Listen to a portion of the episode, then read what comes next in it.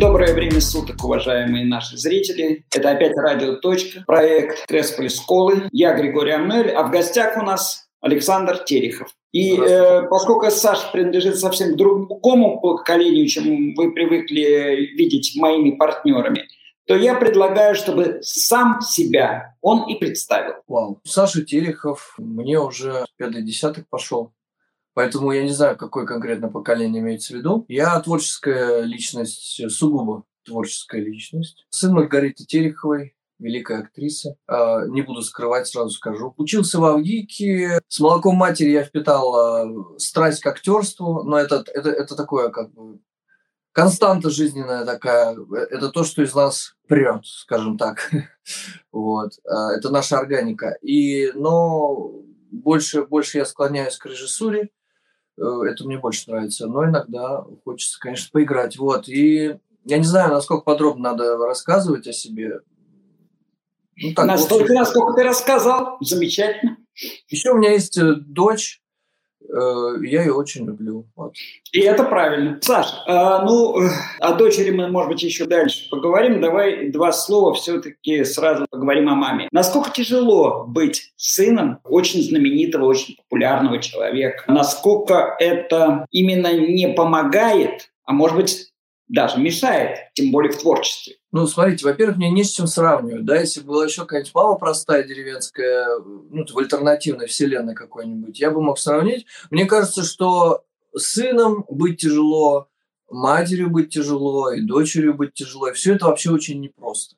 Вот, э, наверное, существует где-то какой-то идеальной вселенной, какие-то идеальные семьи, но маму я называю воином искусства. Сам я человек, как я сказал, очень творческий. Для меня искусство, не знаю, это прозвучит немного пафосно, но как бы для меня творчество – это основа жизни, ну, моей жизни. Вот. И для меня, например, творческое взаимодействие между людьми – это высшая форма взаимодействия.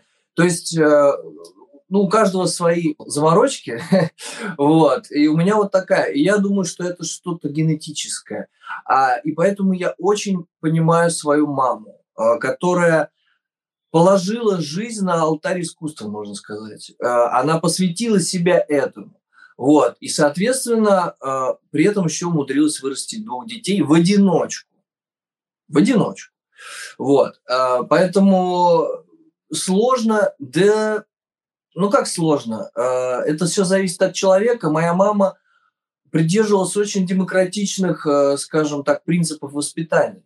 А она практически ничего мне не запрещала. Возможно, это и плохо, потому что я вырос слегка таким, слишком, может быть, свободным и внутри. Э, вот. Но это отдельный разговор. Там неизвестно, что было бы, если была какая-то рядом жесткая мужская рука – и вообще с, с мамой рядом э, какого-то мужика крутого я даже не представляю, потому что мама сама по себе очень крута. Виктюк называл ее огненная лошадь. Он говорил, Рита, ты огненная лошадь. Вот так вот. И это правда. Она всегда куда-то скакала, и она горела, э, и была обжигающе прекрасна. Вот. С ней рядом было, ну, правда, тяжело находиться. Я говорю, было, потому что сейчас она болеет, и той Риты уже нет. Вот, в общем, я не скажу, что это было как-то сложно. Мама тащила там в 90-х все сама, э, пахала действительно как лошадь. Вот, и у нас было много свободы, ну, как у нас, у кого у нас, у Анечка старше меня, моя сестра, но у меня было достаточно много свободы, мама часто уезжала на гастроли, еще куда-то там, и я тусил, в общем, сам по себе, ничего плохого не случилось. Маме, кроме благодарности, ничего не могу выразить. Я прерву тебя здесь. Э, ты уже два раза в своем этом монологе упомянул слово «свобода». А что для тебя представляет свобода вообще? Ну и, разумеется, свобода э, в том, что ты выбрал для себя жизнедеятельностью, то есть в искусстве. Я сразу скажу, что так или иначе я буду касаться, конечно, хоть и спасибо тебе, что ты обещал не затрагивать, но вообще это касается в том числе и нынешней, нынешнего моего положения, потому что у меня есть некое ощущение свободы. Опять же, спасибо маме за то, что, наверное, она не выставляла таких жестких границ, а не давила на меня, там, не пыталась меня ломать э, в соответствии со своими какими-то представлениями. И я вырос с ощущением свободы. Опять же, моя молодость пришлась на 90-е, да, это был прямо разгул свободы, когда полилось вот это все, полилось в нас американское кино, там, ну вот это все, в общем, популярное. Ну не только американское, европейское тоже. Э, да, но я в основном, как бы, с чего мы начинали? Мы с мамой ездили там, она же очень э, всегда любила Голливуд, мама. Она там наизусть э, цитировать могла биографию Мерлин Монро, э, и там, ну, короче, она их обожала. Джеймс Дин, там всех, ну, естественно, там и Италия и прочее, но Голливуд для нее вот, особняком стоял. Ну и правда, как бы ничего более фантастического, чем американское кино, я никогда в жизни не видел. И я вырос на этом. Мы ездили, когда открылся первый э, ларек с кассетами ВХС, а, без обложек еще, они были вот с, с этими, с этикеточками. Да, и написано было там каким-то фломастером или... И мы ездили вот и что-то покупали, и вообще, ну, как бы не зная, что там будет. И там, естественно, были всякие популярные фильмы. Там «Ниндзя черепашки», «Рэмбо», «Терминатор». И просто я, я с ума сходил от того, что там «Звездные войны» по телевизору, помню, показывают по 15 минут. Ну, то есть это какой-то no limits вообще. То есть у них не было никаких пределов. И э, вот в искусстве тоже, как бы, чем меня привлекает это пространство, то есть я вообще его выделяю, ну, как бы, для меня это такое, как бы, измерение творчества, а оно вообще не имеет никаких пределов. Ну, то есть э, полет фантазии, ну, то есть все ограничено только нашей фантазией. И в жизни тоже, а, а, например, я свободолюбивый человек.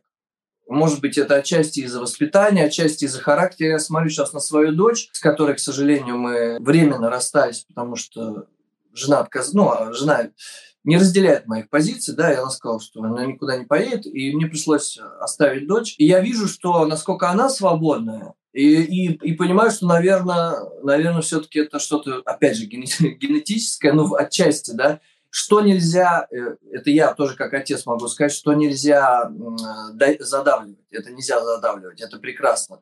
Но это тоже имеет свои побочные эффекты. Так вот, у меня есть э, ощущение свободы. Когда мне, например, говорят, ты говно, ты не имеешь права выйти и сказать какое-то очевидное слово в какой-то ад, в чей-то адрес, да, я, ну, как бы спрашиваю, в смысле, ну, как бы, почему?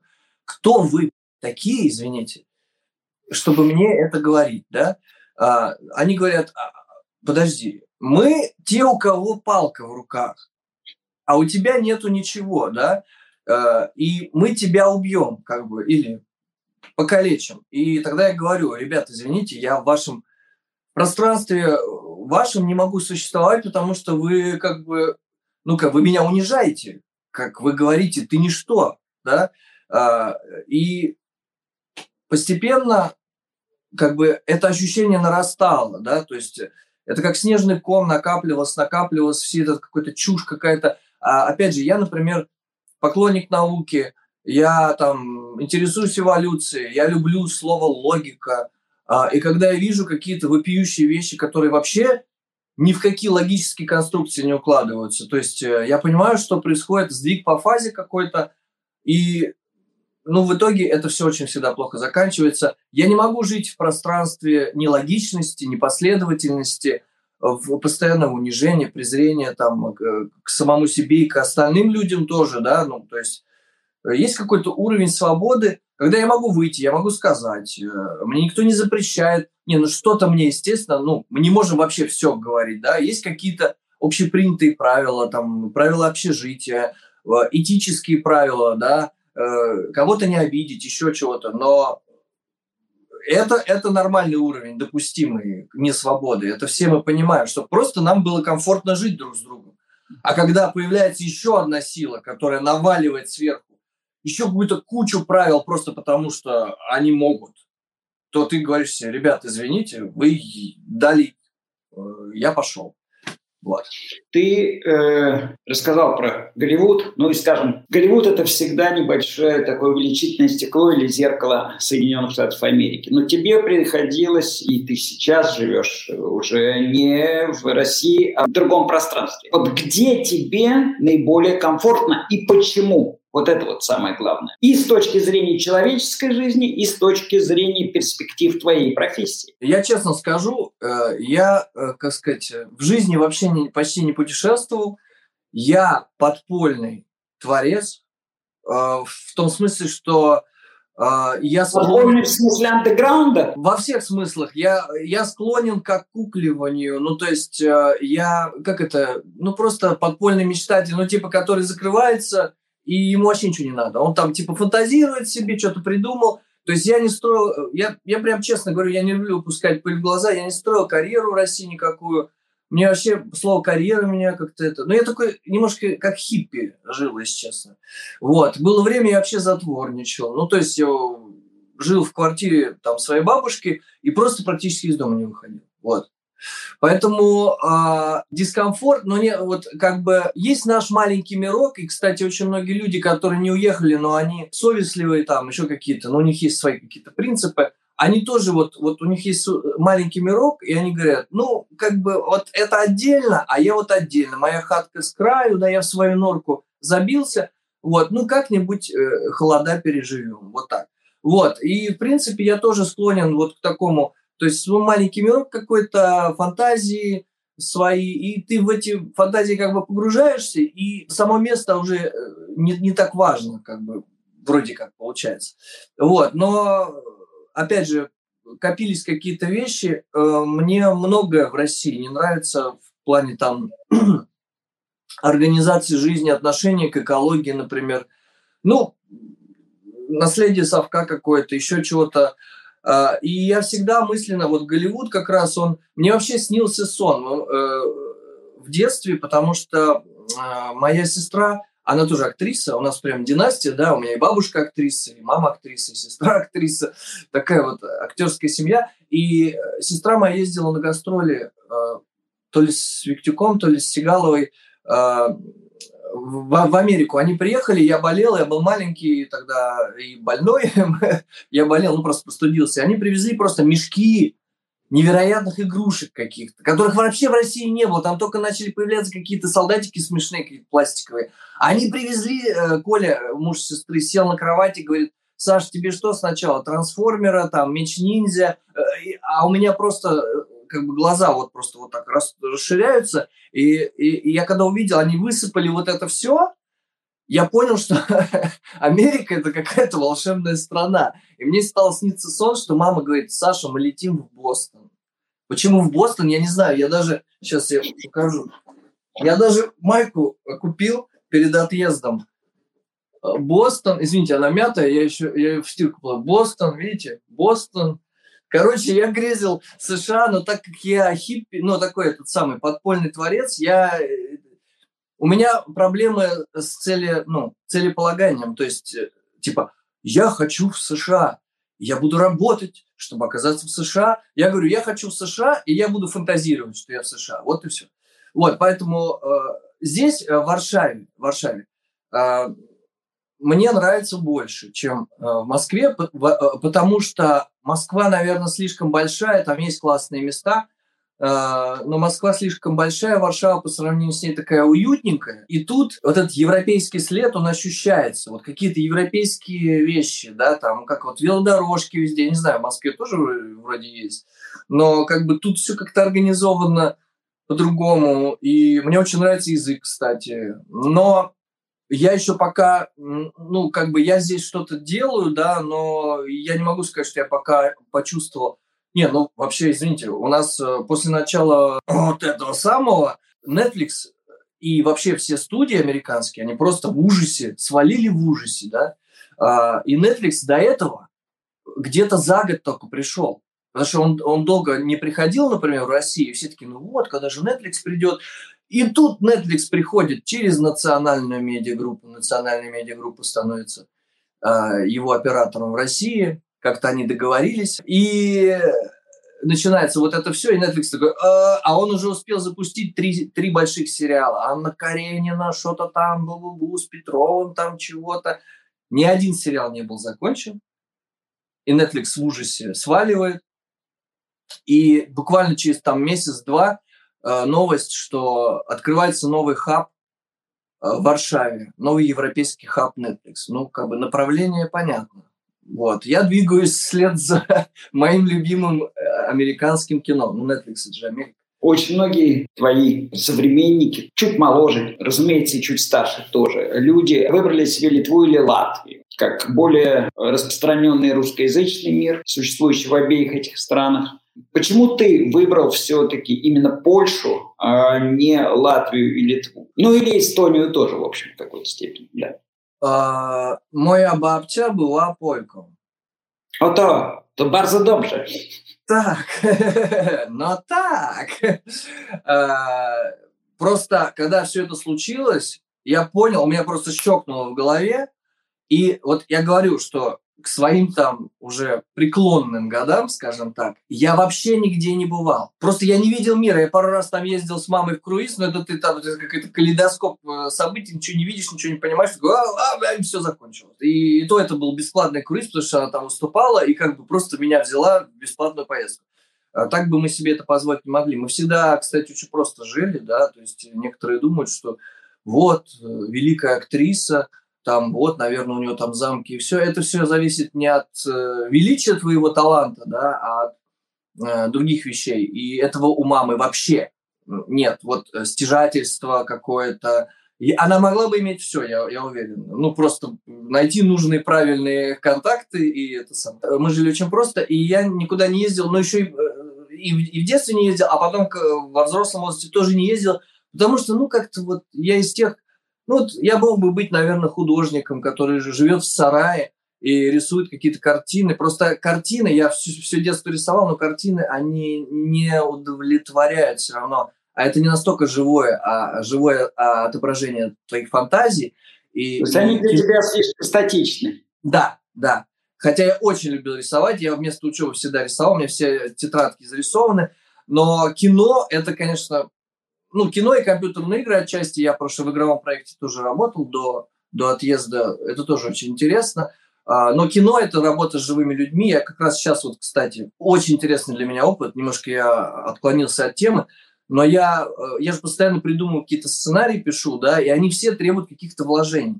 И, и я недавно себе сказал, я опять звонил доченьке, а, и у меня мелькнула мысль, а, а, вообще откуда она может знать, что я настоящий? То есть меня уже рядом нет, э, только там видео, звонки какие-то, а сейчас же эти нейросети могут генерировать образы. Я придумал маленькую историю, да, про нейропапу, а, и уже готовлюсь к съемкам, потому что эта история максимально простая, она ничего не требует вообще, ни денег, ничего, просто надо найти, а, но там она простая да непростая, потому что мне надо было найти похожую на мою дочь актрису, 20-летнюю, и еще пожилую актрису, тоже как бы похожую на дочь. Я даже к пану Кшиштофу Зануси обратился за этим. Он сказал, а чего-чего, а пожилых актрис у меня есть для вас. Вот. Но я, правда, еще надо, надо на него насесть. Вот, я нашел а, молодую актрису в друзьях у Ивана Вырыпаева. У него на Фейсбуке в друзьях просто целое актерство, э, а, актерское агентство. И сейчас я просто общаюсь она плохо знает русский, нам приходится на ломаном английском, потому что и мой, и ее английский не очень. И это очень интересный опыт работы с польской актрисой. Во-первых, она совершенно очаровательно, с очаровательным акцентом э, читает текст. Это просто... И это концептуально подходит, потому что, ну, там, я не буду рассказывать долго.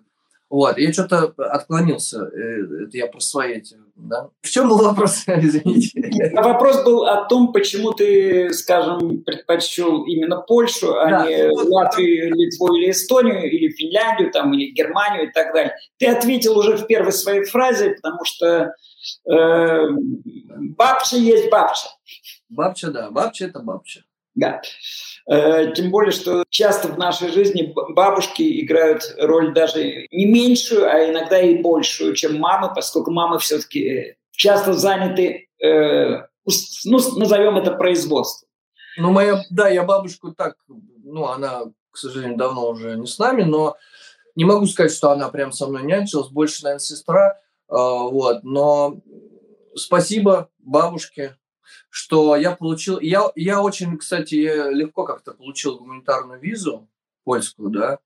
Э, я сам даже удивился. Я сначала в Брест уехал, э, прижался, так скажем, поближе к Польше, к польской границе прижался, в надежде, что это как-то мне поможет, это вообще никак не помогает, всем сразу говорю, потому что в Бресте тебе не дадут. Если ты гражданин России, ты не сможешь взаимодействовать с местными институтами, и тебе ничего не дадут. Вот. Но я стал рассылать прошение о гуманитарной визе, хотя я мало знал, но я уже знал, что есть вот такая супервиза, а уже были проблемы, потому что я поздновато, ну, я там искал как бы подтверждение, а, э, не было документа, подтверждающего, что, да, национальность... Происхождение, да. Происхождение, да, бабушки, бабушки именно. Потом я его нашел, и это уже, ну, так, еще так что-то собирался, собирался, но когда эти наши гениальные вожди, они э, вот в октябре там или в сентябре, что они там придумали, да? Э, в октябре, э, в сентябре они придумали призыв в армию дополнительно. Вот, вот. И у меня хотя... Мобилизация называется. Да, да. И я подумал, что почему-то мне, вот просто я был абсолютно уверен, что закроют границы. Не знаю. Потому что я рассуждал так, хлынул народ, потому что, ну как, никто же не хочет почему-то зачем-то идти. Не все хотят, прямо скажем. Да, да. И они хлынули. Думаю, некоторые хотят, увы. Это в любой, я думаю, стране найдутся агрессивные. Кому, э, значит, война, кому мать родная, это понятно. Вот, но у меня было ощущение, что они закроют. А, а, а я уже готовился, ну, как бы, я думаю, вот сейчас я соберусь, на это всегда немножко откладывал, сейчас соберу, сейчас поеду. Мне еще было сложно, потому что, как я уже сказал, жена была против категорически, да, и как бы, ты что, ну, ты ребенка потеряешь, ты куда вообще? Ну, типа, намылился, ты связь эту порвешь, как бы, ты чего? Ты, это, это главная ошибка в твоей жизни, она сказала. Вот, и я как бы отвечал, что тут даже как бы разговоров быть не может. Все, как бы вот, вот, вот потолочек уже такой. Э, полный тупик. Э, вот у меня в тот момент был ощущение полного тупика вообще во всем. Вот во всем. Это, это, это и был и как бы карьера, ну, вот слово карьера, я говорил, что, да? Творческий процесс, назовем это Да, ну, короче, тупик во всех, вообще вот во, во всем, да, и еще и Netflix ушел.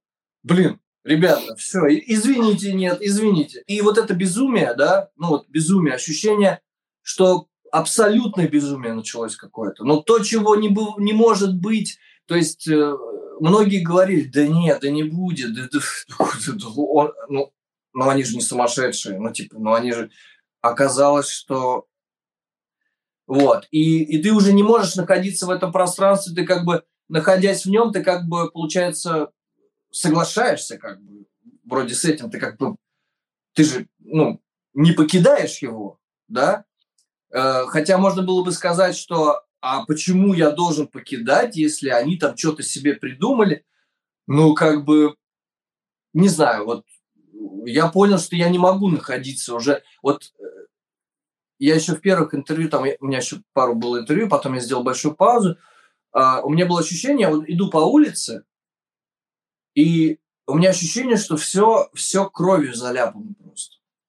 Вот, вот просто, ну, практически я видел это, вот прямо ощущение, как будто она стекает вот так вот. И я такой иду, иду, и начинаю вспоминать детство. И оно, и, и по нему тоже стекает. И я такой, нет, все. Ну, как бы невозможно э, это терпеть, надо валить. Вот. Ты нарисовал замечательную, э, по-настоящему кинематографическую визуальную картину. А, ну, да, это вот... а, а вот если я тебя еще, поскольку ты сказал, что ты художник, спрошу, э, из двух пейзажей, что тебе ближе? Э, море, океан или горы? Вау. Не, ну э, просто дело в том, что я боюсь и глубины, и высоты. А, но я люблю воду и люблю, как выглядит поверхность океана. Она очень успокаивает. Я вообще люблю текущую воду, например, я могу в душе долго стоять, она течет, и как бы вот это шум этот белый, он успокаивает, и вот это вот Я очень люблю океан. Это вообще океан это такое явление какое-то какое-то невероятное, оно какое-то фантасмагорическое. Просто вот эта форма вот вещества вот в этом, я не понимаю, как это вот почему оно вот так, оно и в нем и, и все мы вышли оттуда, да, то есть э, это что-то грандиозное. Горы это, ну, камни, как бы. Нет, ну я, короче, я люблю океан, я его боюсь. Э, мне ближе океан, потому что он ну, как бы визуально меня э, больше цепляет. А, я очень люблю горы, но горы красивые только издали. Когда к ним подходишь, ты видишь, что все в каких-то колючих кустарниках, камнях, и ты хрен еще до, до этой вершины доберешься. Это большая проблема. Но горы я тоже очень люблю и очень боюсь высоты, и очень боюсь глубины, но выбираю океан. Все. Спасибо. И тогда позволь, э, ну, к сожалению, рамки временные существуют у каждого интервью, э, хотя можно говорить очень долго. А, твоя мама работала с многими режиссерами, да и ты уже знаком так или иначе был и в Авдике, и уже в Польше, скажем, с Кшиштофом Зануси, с целым рядом режиссеров. Вот э, троих, кого бы ты выделил, кого, э, ну, я бы не сказал, что это для тебя э, какие-то эталоны, это какие-то абсолютные любимцы. Но вот что тебе, человеку твоего поколения и того, э, с тем багажом, о котором ты сейчас нам рассказал, кто из них тебе наиболее близок и какие бы, скажем, у каждого хотя бы по одному фильму, который ты считаешь для тебя бы были бы ну, в какой-то степени тебя формировали, программные, что называется, и ты бы их советовал посмотреть нашим зрителям. С мамой или вообще?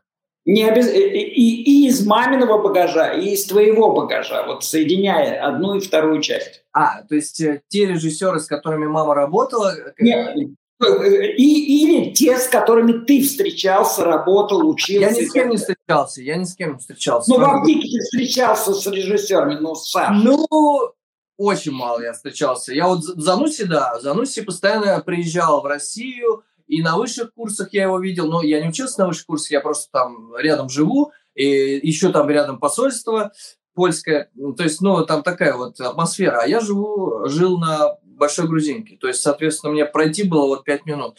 И я тоже пару раз приходил на его лекции, а, и он, конечно, очень крутой чувак, и я бы, я просто недавно, я тоже хочу с ним поговорить, как и ты, я хочу, ну, э, как бы набиваясь к нему, я уже три раза смотрел его новый фильм, э, и в гостях у него, и на примере в кинотеатре. А, и я посмотрел, э, я ему просто свой сценарий отправлял, пану Кшиштофу, короткометражный. Он сказал, что есть над чем, над чем поработать там еще. Я сказал, давайте это обсудим.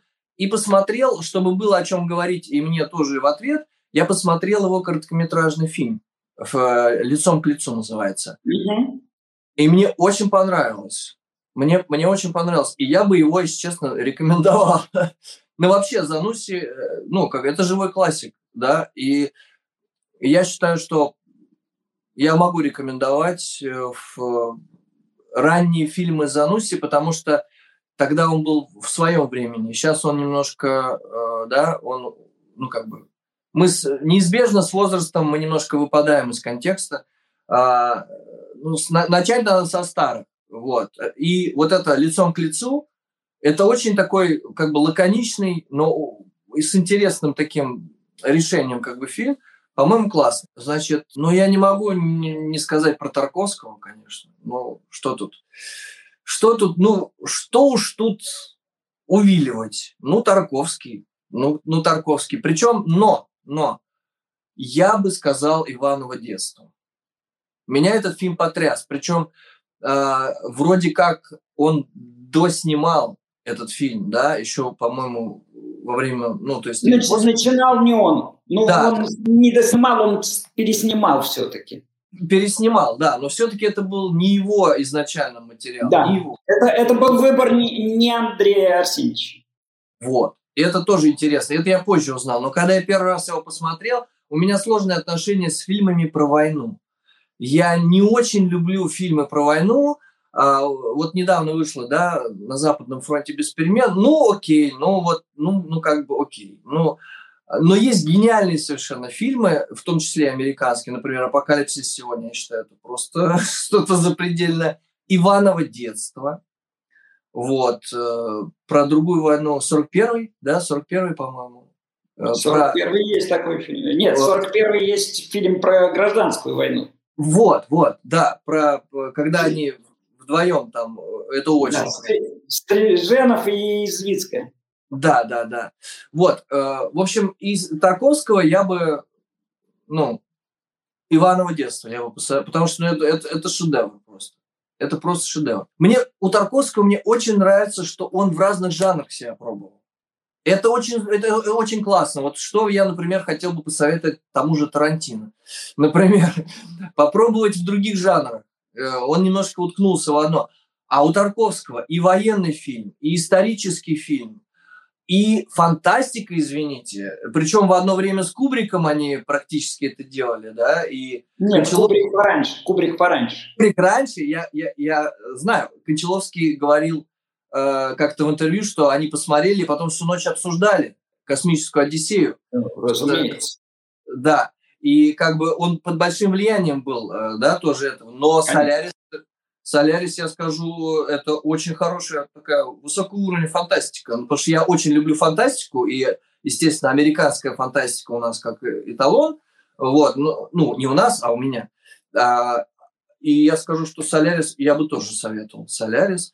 Вот. Ну, короче, у, у Тарковского много реально фильмов крутых. И, ну, раз, раз уж мама была упомянута, просто это мое такое сильнейшее впечатление, когда я у нас был юбилей мамин, 80-летие, по-моему, Анечка, сестра моя, очень все круто организовала. И там я первый раз увидел, а, это как это назвать, телеспектакль Виктюка. Но это как бы не цельный э, спектакль, это сценки. Называется «Мне от любви покоя не найти», по-моему. Там играет мама, и кто же там был? Виторган, по-моему, еще.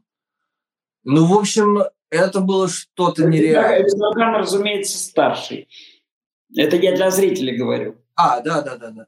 Э, это было что-то, ну это да, это очень старый. Э, это было что-то нереальное, но, ну, вот именно мама меня, конечно, поразила. Я тогда осознал, вот поздно осознал, а, короче, если говорить актерскими какими-то, у нее очень широкая актерская палитра. Вот как есть диапазон в голосе, да, то есть э, у нее я, э, там что-то, она делает что-то нереальное просто. Это, ты, ты, спрашиваешь себя, а что так можно? Ну, типа, это вообще позволяется, это законом вообще позволено так играть? Вот. И я бы посоветовал, немножко обобщая, а, открыть для себя телеспектакли Виктюка. Потому что это очень крутые. У нее там есть игроки, где мама играет колоду карт. Как я забыл, как, как ее звали у нее было такое имя интересное. И она там просто иногда появляется, раздувает ноздри и что-то там молча совершенно. Короче, Зануси, Тарковский, э, Иваново детство, Рублев, Солярис, как минимум, и телеспектакли Виктюка с участием Маргариты Борисовны Тереховой. Вот. Дорогие зрители, радио «Точка», Александр Терехов, Кресполис Кола и я, Григорий Амнуэль. Надеюсь, что вы сможете найти все это на просторах интернета и посмотреть всего самого наилучшего. А Александру творчества и свободы. Ну и Спасибо. дай Бог, дай Бог всего самого возможного твоей маме. И твоей дочери так. Спасибо всем. С вами был Григорий Амнуэль, радио «Точка» и Кресполис Кола.